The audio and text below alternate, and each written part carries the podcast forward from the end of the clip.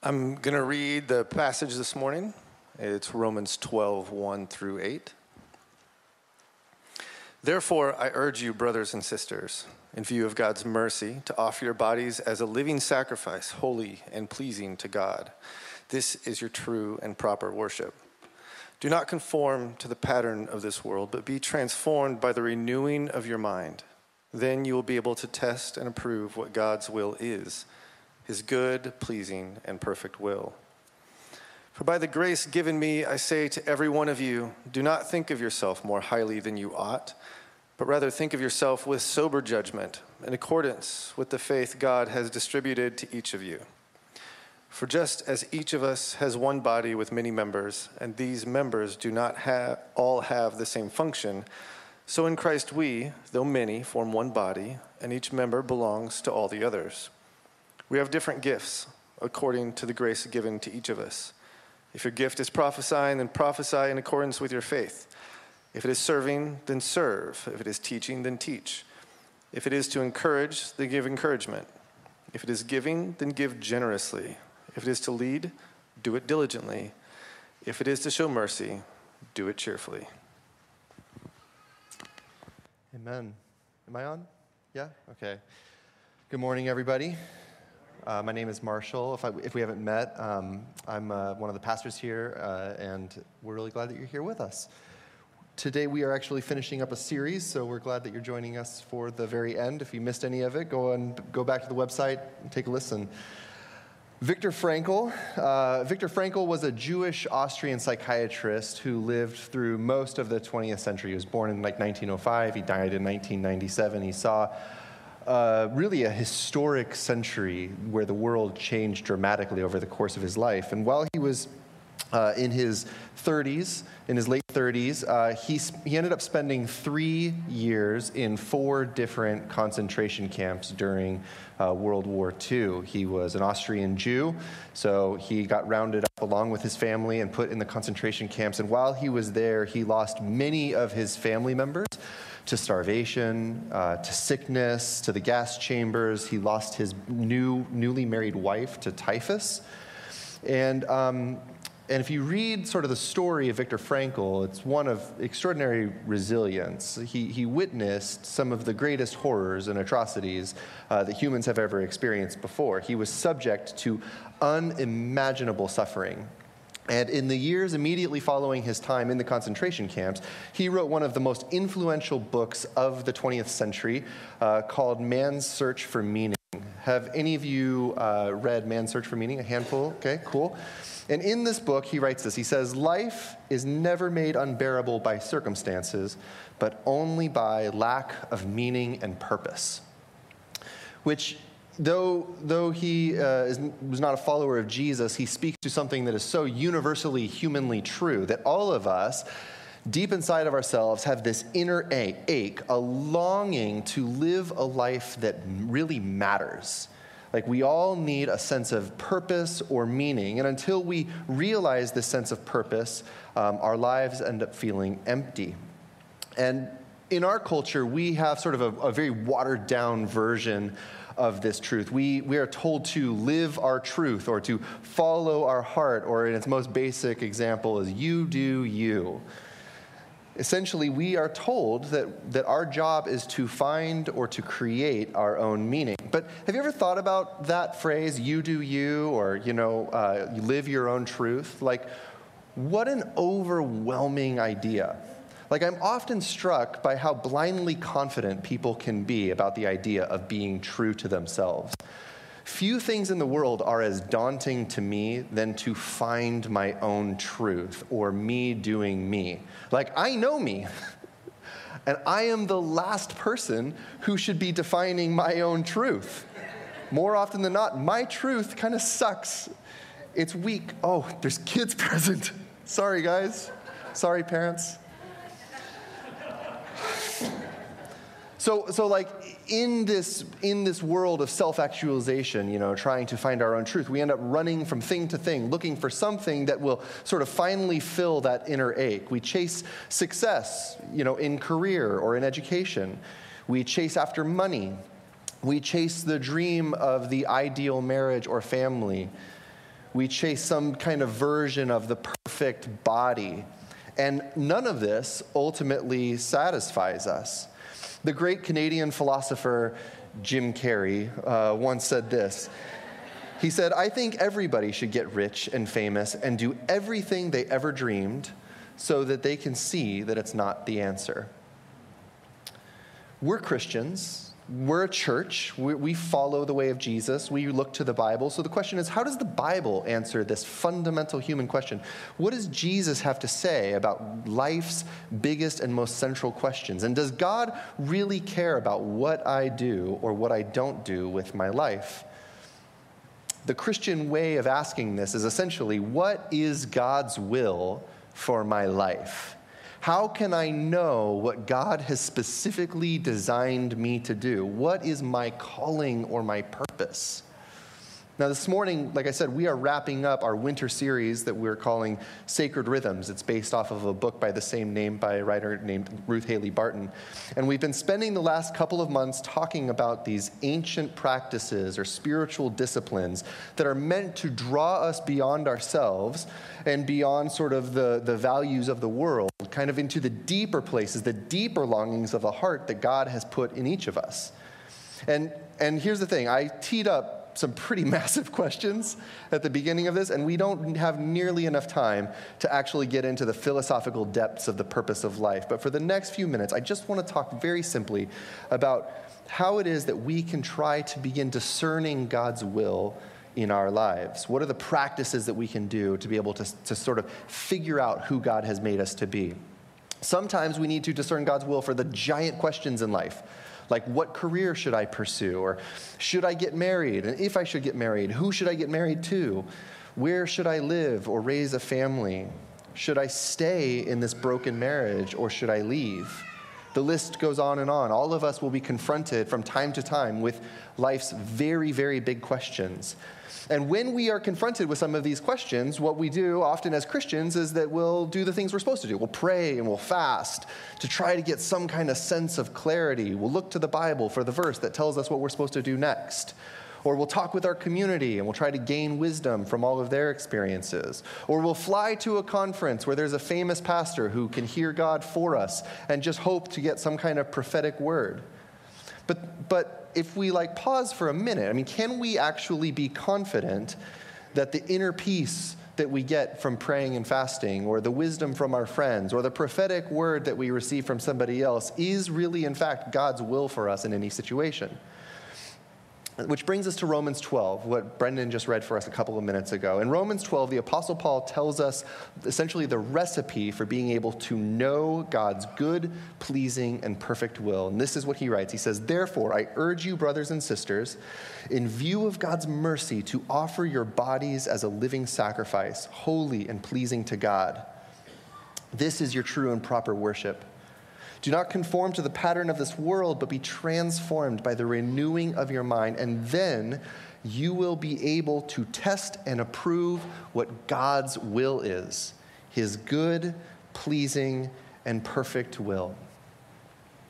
What we see here is that the way that we discern God's will isn't by waiting for some thundering voice from heaven to declare what your next step is. It isn't looking in some book to discover a secret. The way that we test and approve God's will in our lives is by first and foremost by laying our lives down as a living sacrifice to God. It's by rejecting the ways of the world that the world is luring us into all of these false senses of identity and meaning and purpose through achievement or success or outward appearance, but instead letting God change the way that we think or perceive reality. And, and I think that it's important to come back to this really like basic core truth of what it means to be a Christian because we so often get the whole thing backwards. Much of the time, we sort of look to God to provide me with some sense of personal fulfillment or purpose. Like, I want God to tell me how great I am and to give me whatever I want. I want God to affirm that I am, in fact, a unique and beautiful snowflake, and that He exists to help me achieve something great. But the truth of the Bible is actually flipped the other way around. God doesn't exist to give me purpose. I exist to find my purpose, my sense of belonging, my sense of meaning in Him. And I think that like let's let's like pause for a minute and just lay hold of that. This is the good news. Because we don't need a heavenly butler who is wait, waiting on us and serving us whatever we want. We need a vision of a transcendent God. The gospel that all that anybody who is a Christian believes in is not that we have surveyed all of the options of what would make my life most meaningful and then figured that God would be a good addition to my life. The Bible teaches us that we didn't choose God, that before we ever could have said yes to Him, He chose us. He loves you, He saved you. And He's offering you abundant life, not because you are awesome or because you picked correctly, you chose the right door to walk through, but simply because of who He is and how He feels about each one of us. Luke 15 says, that we are like dumb, wandering sheep, and that God is a good shepherd who left everything behind to seek you out and to find you. And it says that then he scoops you up and he puts you on his shoulders and he walks you home. A little bit later in that same chapter, he says that you and I are like a son who squandered his whole inheritance, blowing it on our, ourselves, our own pleasure, thinking that if we just go, if we use up everything that we have for this or this or this, then that will finally scratch the inner itch. And we end up poor and naked and destitute and alone. And we start to walk back towards him. And before we can ever even apologize or make an excuse to him, the Father runs to us and he embraces us and he brings us back to the home and he says that he throws a party for us because his son or his daughter is home. And this, my friends, is not, these are not stories that talk about like a one time thing way back when, a long time ago, I was that, and now I'm safely back in the house. This is my life.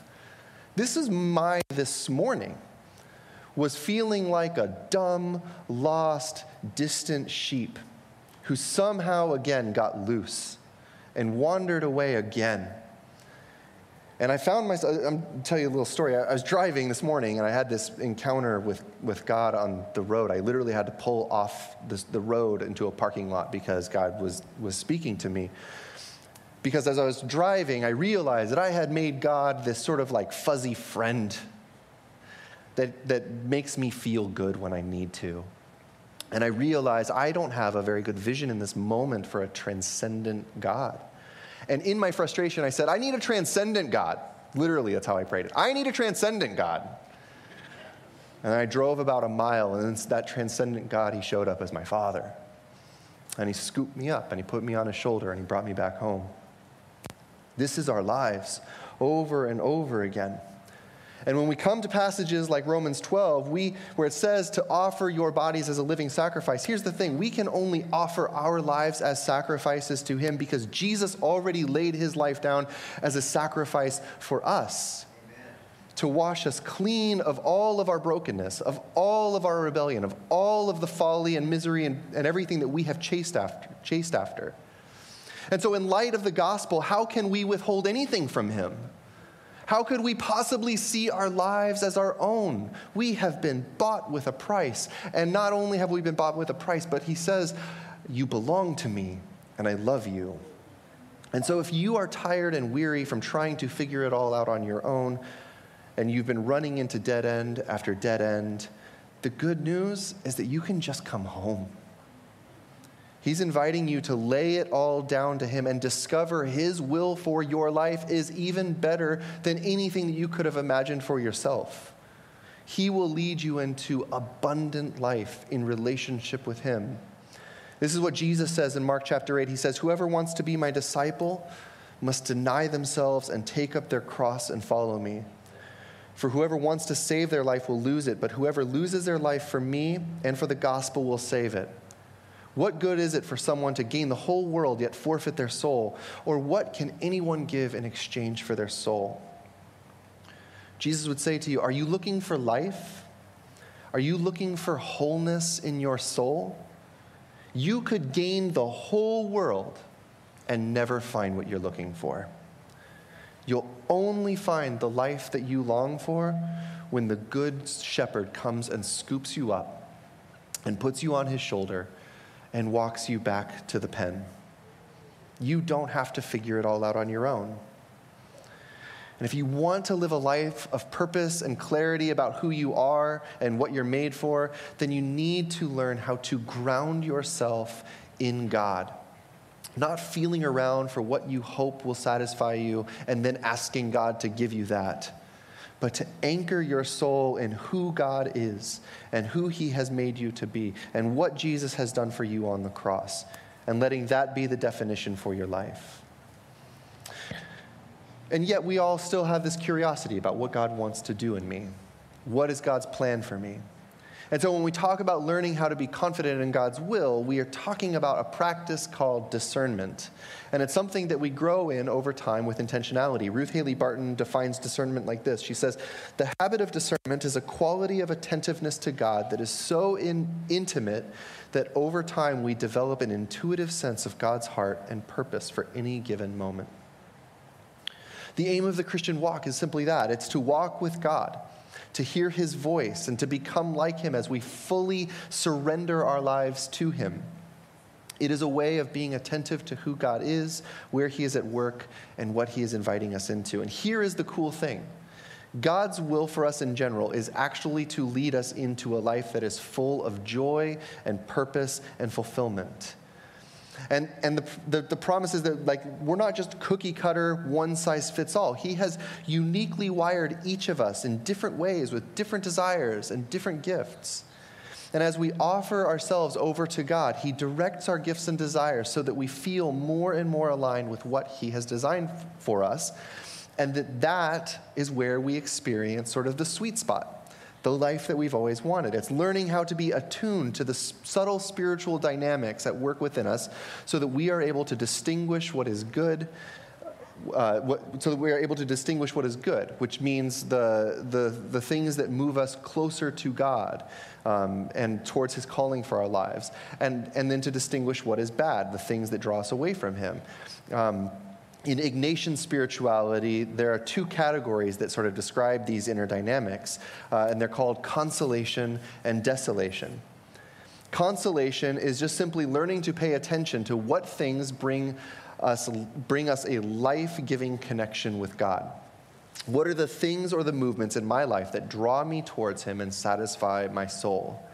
Consolation is what are the things that point us towards our most authentic self in God. It's the feeling that all is right with the world and that I am free to be given over to God in both joy and pain. It's not circumstantial, it's a settledness of soul that feels like, ah, I am being drawn into the presence of God. On the other hand, desolation is the loss of, of God's presence. It comes when we notice a feeling of disconnection from God or disconnection from sort of our authentic self when we feel like we're living falsely. It might be a subtle sense of dis-ease, or it might be a feeling of fear or, or rebellion. And that consolation and desolation are these two categories that are meant to be these subtle guides that help us learn who we are in God and how to discern how God is leading me in any given season. So recently, I was going through a week where I just felt exhausted I was drained. I was dissatisfied in my work. I was like over it. And here's the thing like, my tank was feeling really, really empty, but I thought I was doing everything right. I thought I was doing everything I was supposed to do. I was reading my Bible each day. I was tending to my sleep patterns. I was spending time in prayer. I was doing all the usual things that fill me up, and yet I was exhausted. And a lot of my days during that time were spent having these deep, heart level, sort of pastoral counseling type of conversations. And I was preparing for a really big board meeting. And so it just drained me. I was completely wiped out. I was exhausted. I was kind of irritable and cranky. But then the next week was totally different. I felt alive. I was refreshed. I was energized. I had the same Bible time, same prayer habits, same sleep patterns, but I was spending most of my time sort of in a sweet spot. I was exploring sort of vision for the year ahead. I was problem solving for the future. I was hearing God's voice for what He wants to do in my life, or my family's life, or for the life of the church. And upon re- reflection, what I re- realized was that I was feeling drained because I was spending so much of my time doing things that I was not good at, that I was not gifted or really well designed to do. Like, I'm bad at these things, and they don't give me life. And when I spend all of my energy on those, it actually actually drains me. But when I cast vision or I talk about God's heart for the future or I rally people to something exciting and new, it actually fills my tank up. I feel this like energy and excitement. And, and listen to me, God does not promise us that we only have to do the things that we really, really like to do, right? We all have to do all of the things from time to time. Um, but but it's paying attention to how has God wired me so that I can actively live into the gifts, the passions, the desires, and the call that He has put on my life as a living sacrifice.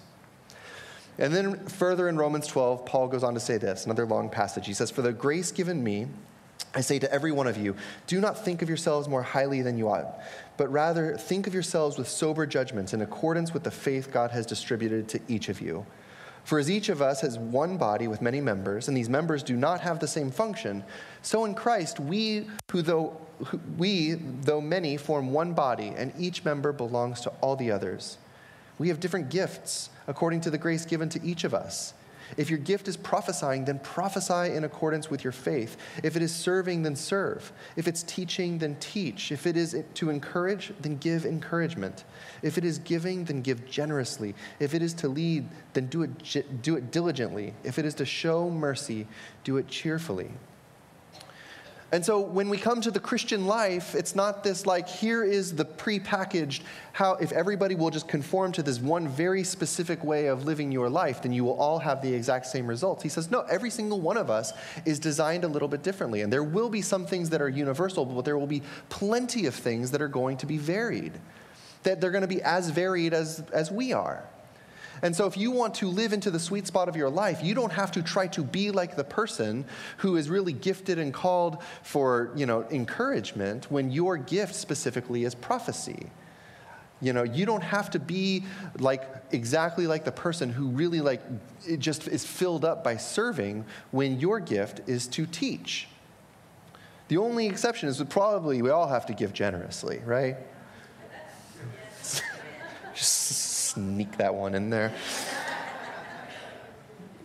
He's put the, and, and, and, and that we as a body all together, when we come together, we are all mutually edified as each and every one of us fully lives into all of the good stuff that God has put in our lives.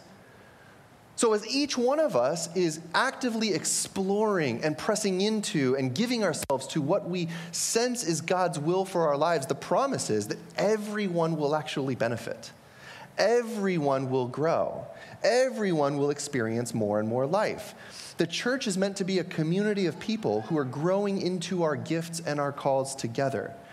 We are helping each other become who God has designed and called us to be. We encourage each other as each of us test and approve the good, pleasing, and perfect will for, of God for our lives. So, what has God given you to do? What are the things that are bringing you consolation, what, that, where you feel alive in God? What are the things that you feel God's pleasure in? What is drawing you closer to Him as you step out in faith and take some risks? And what, where's the desolation? Where are you experiencing sort of the limits of your gifts and your calling? it just feels like it's draining you. It's kind of sucking your soul, and you don't feel God's presence or His pleasure in it. It's just sort of a grinding submission. What are the gifts that God is developing in you, and how is He calling you to live them out among God's people? That is essentially what discernment is all about. And so this, at this point, I want to invite the pastor's team uh, and Steve to come on up. Because we, we teed this up last week that um, we, we have some things that we want to share with you. Over the last few months, God has slowly been at work behind the scenes in the hearts of some of our leaders. Um, we, we as a team, we spend a lot of time uh, in prayer and listening and talking together, trying to sense what is it that God Steve, you took the wrong seat. Sorry. If, if you were here for the pre meeting, if you were here for the pre meeting, I'm oh, sorry, come, why don't you take the seat over here, Steve? we, des- we designed this. We have a plan here, Steve, okay? I've read about this. sorry, everybody. They all seem the same height. Um, we, we spend a lot of time as a team, like, praying and listening and trying to discern what is God saying for our church community? What is He leading us into into the future? But over the last few months, one of the things that's been, been popping up even more so is, is kind of a shared team wide experience of discerning God's will for sort of the individuals who, who are here in, in this team.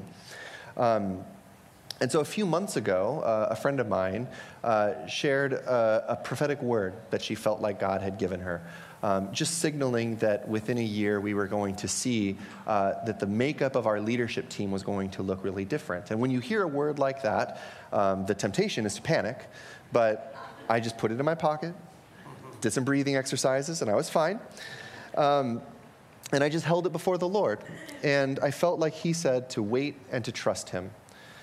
And within a few weeks after that word, not sharing it with anybody, I started having conversations with some of the members of our team, some of the leaders of our church, who were each individually feeling like God was beginning to prompt something in them. He was Like He was moving them into a new chapter. And so, totally independently and for totally good reasons, Liz, Jace, and Josh started to feel like God was inviting them into a new season with new roles in our church. And it initially freaked me out, not to lie. But I want to I want to tee up the conversation we're about to have by saying this is totally God. This is totally good. And I have a complete confidence that the Lord is doing something really unique in this moment. So I'm just going to invite my friends to, to share a little bit about their journey of how they have been discerning God's will for their lives. Morning. Hey, guys. So, yeah, I'm Josh. If we haven't met, I'm the worship pastor here. And um, I'm going to just read to you guys. I, I don't want to miss anything, so I'm just going to read um, what I have. Over the last two years, I've experienced a sense that it's time for me to step aside from my role as the worship pastor. And I chose the word step aside instead of step down because it really does feel like I'm stepping aside to make room and not just cutting out. Um, I started nine years ago when I was 21 and had no clue what I was doing. And along the way, my time has been filled with powerful moments with the highest quality team around me. If you know my story, you'll know that worship is at the core of, of who I am. I'm sure many of you know that I'm also a teacher. I teach middle school health and fitness, and I also am very involved as a coach of multiple sports. And chances are, if you're wondering where I'm at, um, you can find me in a funky smelling gym um, pretty much 24 um, 7. and, you know, for me, that's a form of ministry. For a long time, I was able to do both jobs, coaching and teaching, and being the worship pastor here, um, pretty well. It was kind of my dream to, to be a worship pastor and be involved at a church, but also do what I else what I really love, which is teaching and coaching. Um, but over the last uh, two years, I've experienced a shift of passion and availability. I felt the tug to move more towards teaching and coaching. I'm not quite sure how to explain my job as a teacher. I think the best picture that comes to mind is walking with, with kids and families uh, through the mud of life. And I love it. It gives me deep joy and feeds the deepest spots of my soul. And to me, it's pastoring. It's truly pastoring. My position here as a worship pastor has been such an enriching, powerful, and life giving time, but at times I feel more like a ceiling for my team, and at times they get scraps when they deserve more. I'm really excited at the thought of allowing space and stepping aside for something or someone new to take this team into the next season. Of course, I'm, I'm sad, I'm nervous, I'm a people pleaser, so anytime, you know, change happens or, you know, perceived that I'm letting someone down, that, that impacts me. So of course, I've had to work, work through that. Um, I've discerned, and I know that, that this is time. Moving forward, my plan is to take a rest, but my full intention is to remain here at VBC, lead worship occasionally if you'll have me, and be a support to whoever takes the lead. I'm not leaving, fleeing, or moving on, I'm just stepping aside. I'm very appreciative of the pastor's team who's been in full loving support of this process. Marshall has pastored me incredibly well and walked with me through this process. And I want to be clear that I'm not offended, I'm not mad, I'm not having a faith crisis, and I'm not just exploding and, and moving on. uh, this decision has been fully made on what's best for my team, my spiritual health, and the season of life that I'm in. So, some details we really don't have a full grasp of, of what we're really heading into. Um, but th- these are th- some things that we do know. Um, I'll be remaining in this role until September of 2023. And um, that's all we know. uh, no, we are working, we're working hard um, to figure out what's next, how this role might change, um, who, who might take this role. And uh, yeah, I really appreciate you guys for for being with me for the last nine years and letting me be your worship pastor. So that's all I have. I'm going to pass it on to Liz.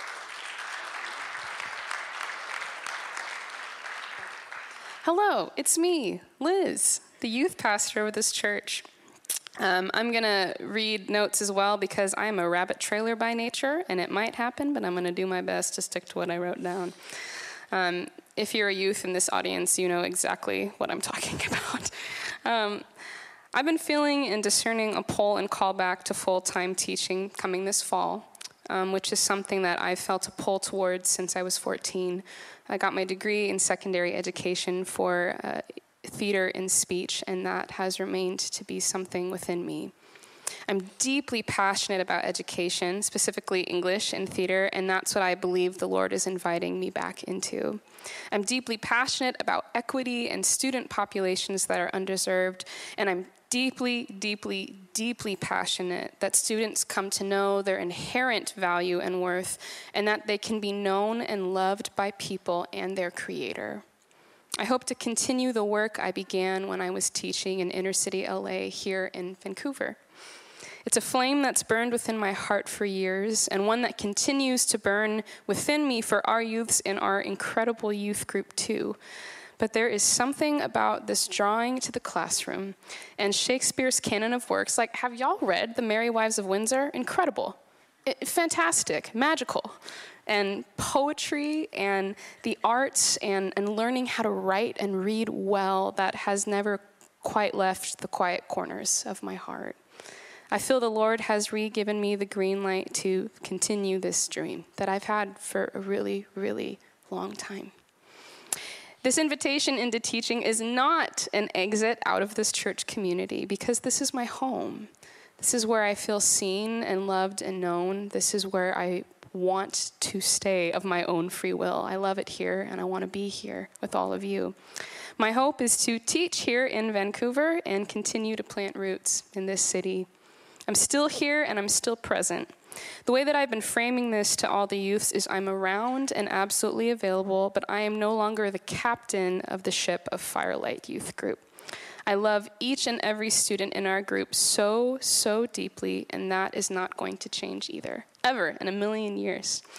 Um, this wasn't a snap decision by any means. The discerning conversations I've had with Marshall, who's been an incredible support and pastor to me through this, others and students have led to other conversation about how Firelight's needs have also really changed were more than doubled, almost in fact tripled um, in the last couple of years, praise the Lord. But one of the things that's become evident over time is our need to have more intentional focus and differentiation between middle school and high school. It's repeated feedback I've received from adults and students alike. That being said, the current vision is not just that I am stepping aside, it's that the role is actually going to be split into two positions a middle school person and a high school person. We don't know who these two people are, but I would love to invite y'all into praying about what that could look like for the motley crew that meets every Wednesday night. All the youths were informed this past Wednesday, and the feedback was all very encouraging. There was one scream, but that was expected. I invited it. Um, I have I have an incredible team of six leaders with me who have poured care and time and love and support into the students and myself, and who will continue to care for the youths alongside me during this transition. And I trust them completely. So shout out to all the leaders in the room. I confess I don't quite know what all of this will look like um, come August, which is the intended timeline for stepping down, assuming I'm able to get a job, hopefully, in one of the school districts here. And I don't know what job I'll have yet, but I am hopeful to continue to be involved just in a different way. Um, there's a lot of life booming in Firelight right now. We have a youth worship program, we have our first summer retreat coming up, and none of those things are going away or changing. I'm going to hopeful to continue to be here and involved with the students just in a different way. I'm at complete peace, um, and I know that the Lord will, will meet us all in this 100%. Hey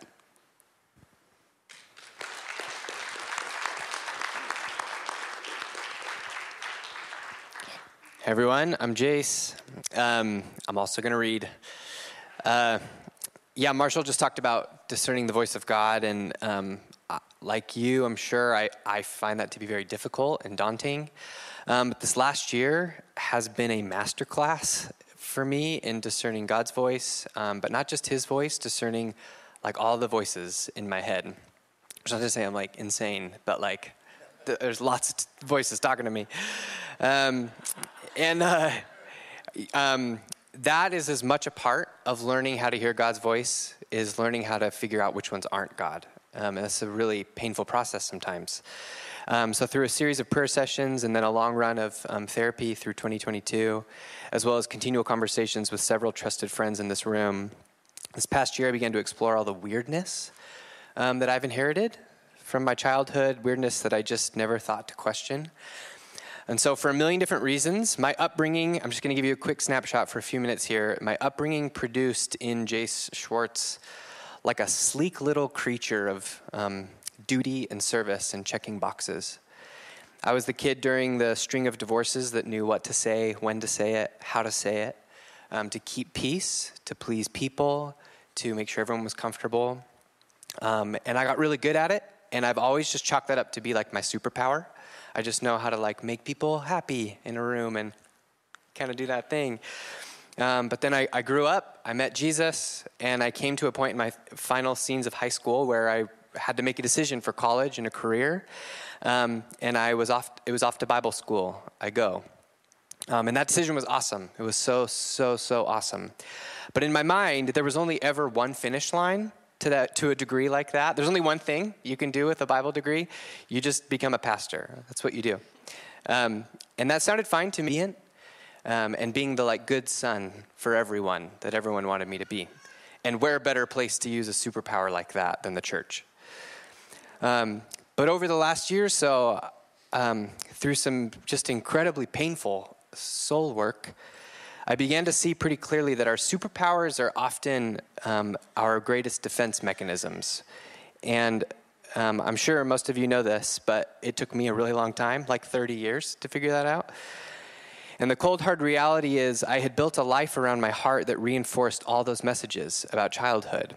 God's voice uh, was indistinguishable from my parents' voice and my teachers' voices and the sort of ubiquitous voice of American church culture that says, like, do good, work hard, earn favor, make people feel loved, and just be obedient.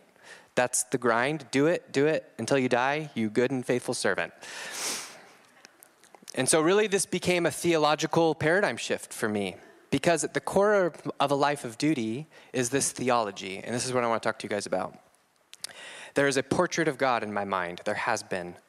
This is a God, and here, let me sketch it for you.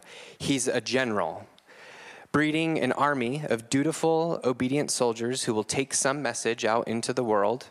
Um, many will die, but the sacrifice is worth it. And whatever you do, just don't step a toe out of line um, with the God in the realm of, of disobedience, we'll say. Um, and the, all will be fine. Sir, yes, sir. And for, for, um, for others in my mind, God was super loving and generous. But in my mind, like that's the portrait of God. It's a, just a grumpy general. Um, and this is like the, if I can like characterize the summation of all those voices in my mind, it sounds cartoony, but I promise you that's like the voices in my head. Um, but while I'm living my life thinking that all this messaging is coming from God, another voice starts to pop up um, that of my actual body, my physical body, which is holding within itself an unbelievable amount of anxiety and stress. And then the actual voice of my children, who are on the receiving end of my short temper and my irritability, irritability um, and all these voices literally screaming at me.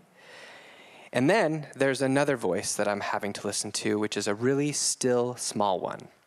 Um, and he starts inviting me to ask some questions. And so here's one of the questions Is that who God really is? like a brutal commander of duty robots whose bad side you just never hope to get on? And I can tell you the clear answer is no. And the irony is is that for many years you guys have sat under my teaching as I've taught you that that's totally not who God is. like who the God that I've been describing to you from the pulpit is like so kind and awesome and creative and loving. And so, man, he's great. I love that guy. um, but inside, boy, I better do a good job on Sunday morning or God's going to be mad. Um, and so, what all of this was essentially was a misaligned life of pieces that just like are not fitting together as they should. While the past seven years have been so wonderful, like so filled with grace, they've been such a joy being a pastor here. Has I mean, it's been nothing but a blessing, just goodness and goodness and goodness. The truth is, I've also been living like a very compartmentalized and stressful existence as I've worked through my theology, my practice, and my own baggage as I every day put on like the pastor hat. Um, and it all sort of came down to just discerning God's voice. Um, I genuinely believe that over the past year, God Himself, like the true God, the creator of the universe, was like talking to me and wants to rescue me. Um, but to do that, like we had to wade through like the treacherous waters of childhood memory and all of those messages that I internalized as coming from him when it never was coming from him. Um, and then he began to show me an even wilder terrain, the terrain of my own desires, which I've always assumed should just be closed up in like a, like a locked box because they're always against God. But my theology was changing pretty quickly.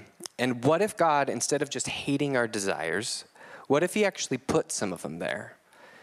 And what if He delights in us? Like, what if? What if God enjoys us?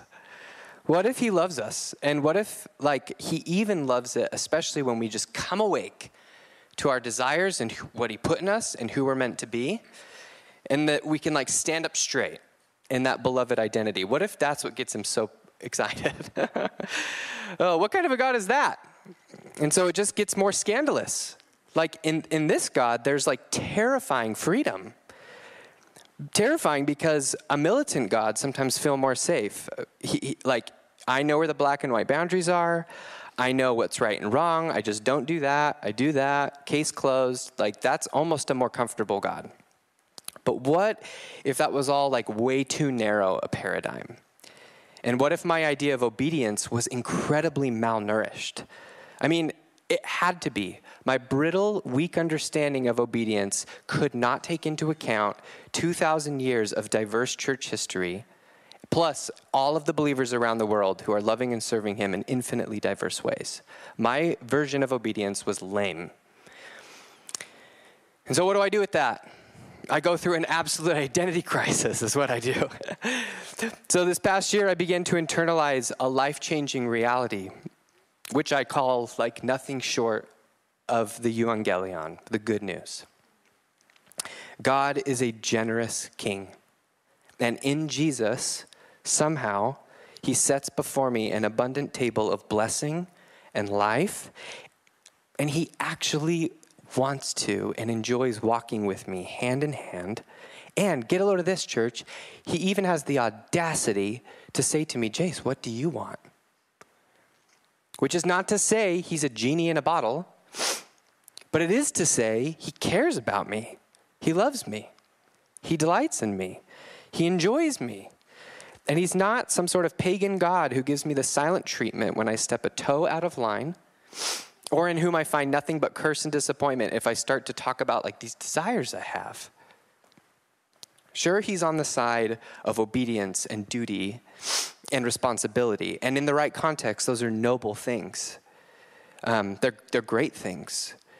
But in the wrong context, in my context, they've been warped and I've dragged them into this pastoral position in a really unhelpful way. And I feel convinced that God is saying, why don't you just, Jace, why don't you just act out your theology a little bit? Why don't you just live as if you truly believe that I don't need you, I want you? Why don't you live as if you believe that I don't love you any less if you're not like an official pastor? and there are all sorts of things we can do together that take into account your creativity and your desires and the way you're made. Like so there's so many ways to bless the church, Jace, you have no idea. And so that's what I'm doing. I'm stepping down from this position, but I'm stepping further into this wild love of Jesus that is so exciting and freeing and bursting open with potential. And in case it's not clear, like we're not stepping away from the church. None of us. This is like the weirdest transition. We're all just like, we'll see you next Sunday. Um, this is so, you guys, this is so far from church scandal or abuse or burnout from like dysfunctional leadership. like, we're not, there's so many stories out there right now, and that's not what this is. like, no way. This team has been so gracious in helping me discern all of this. Marshall's been so awesome. I'm blessed by our crew. I'm blessed by all of you. And serving this position was and is a part of the abundance I feel like God has placed before me. I don't think there's any reason to view the past seven years as like a mistake or anything like that. Like, no way. It's been beautiful. And it's all been part of the story. But what I'm doing today um, is an outworking of, ironically, like some sort of obedience to God's wider invitation to me. and within that invitation is a lot of joy and creativity um, and uncharted waters moving forward. I'm still going to be a part of the teaching team, and should the schedule work out, I'd still love to do like classes and stuff. I'd still love, I'm still a plan on helping out in VK as my children grow. like literally nothing is going to look different for most of you. This is just like an internal thing that has to happen for me. um, but I sense the invitation um, to reacquaint myself with all that work, all of those duties and responsibilities and to just take a step back from them for a minute so that in time I can come at them from a different angle, a different place of saying, wow, I'm in love with Jesus. that's, that's why we, like, that's what we're doing, right? Not from a place of like, I got to wear that pastor hat and just be at all the things, doing all the stuff, because um, that's just crushed me. Um, but I'm feeling alive and well, uh, but it means having this conversation with you today. So thanks.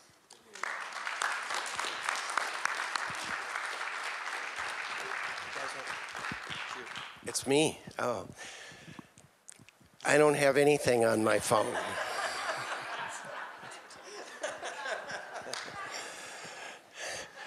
I one of the great joys of the last se- they've talked about the last 7 years. The last the joy of my last 7 years is to to watch God raise up these young leaders that sit up here this morning and to see them grow in their maturity, as we all just witness this morning as they share their hearts, and to see them grow in their gifting. And um, I am very um, excited for these three who are transitioning, moving on to other roles in their life, and I'm excited to see what that looks like for each, each of you. And I'm excited to see what that looks like for us as a church, that transition. Uh, this church is 31 years old now, and we have seen many transitions of leadership. And uh, most of those were very positive, and some not so much. And um, but I really feel good about this, what God is doing. I see the hand of God in this uh, for these guys' life, lives and for us as a church. Because um, I know their hearts and I know their love for this church. As, as they have said, they're not going anywhere. See, some of us are really hard to shake. We just, we just stick around, you know? And uh, I hear that from them. And so I'm, I'm, as we've gone through these transitions over the years, I have seen the hand of God in just amazing ways uh, fill the vacuum, bring people in, raise people up, uh, bring people from outside, bring people from Korea, you know, uh, to, to join with us in the mission that He's given us. So I, am I'm, I'm looking with great expectation uh, to what how this all plays out here in the future. And uh, again, I, I, believe this is a very good thing, and it's it's the the will of God. It is, and it, it, it might mean for some of us, for some of you, this might mean that you you are going to need to stretch and to step up, and maybe God is speaking to you about further uh, involvement or further uh, stepping into ministry. And who knows? I, I just know that all is well uh, at the Vancouver Vineyard, and God is with us, and uh, I'm looking forward to, to seeing how this, what this all looks like, and how God will uh, do what God always does, because He loves His church. Amen. Amen. So, you guys doing okay? Yeah, we feel good? Do you trust me? okay. uh, will you guys stand with me? I'm going to invite the ministry team to come on up.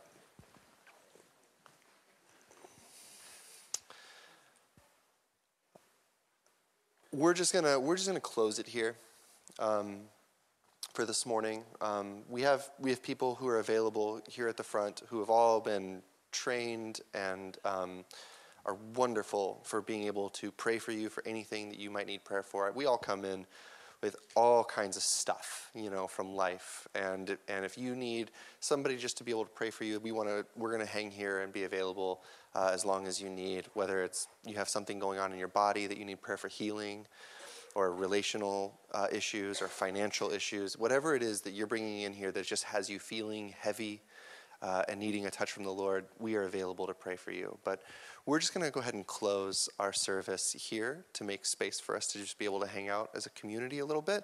Um, everything that we shared this morning is literally everything there is to share this morning. There are no machinations in the background. There is there aren't side conversations happening. Everything we shared is totally where we are at.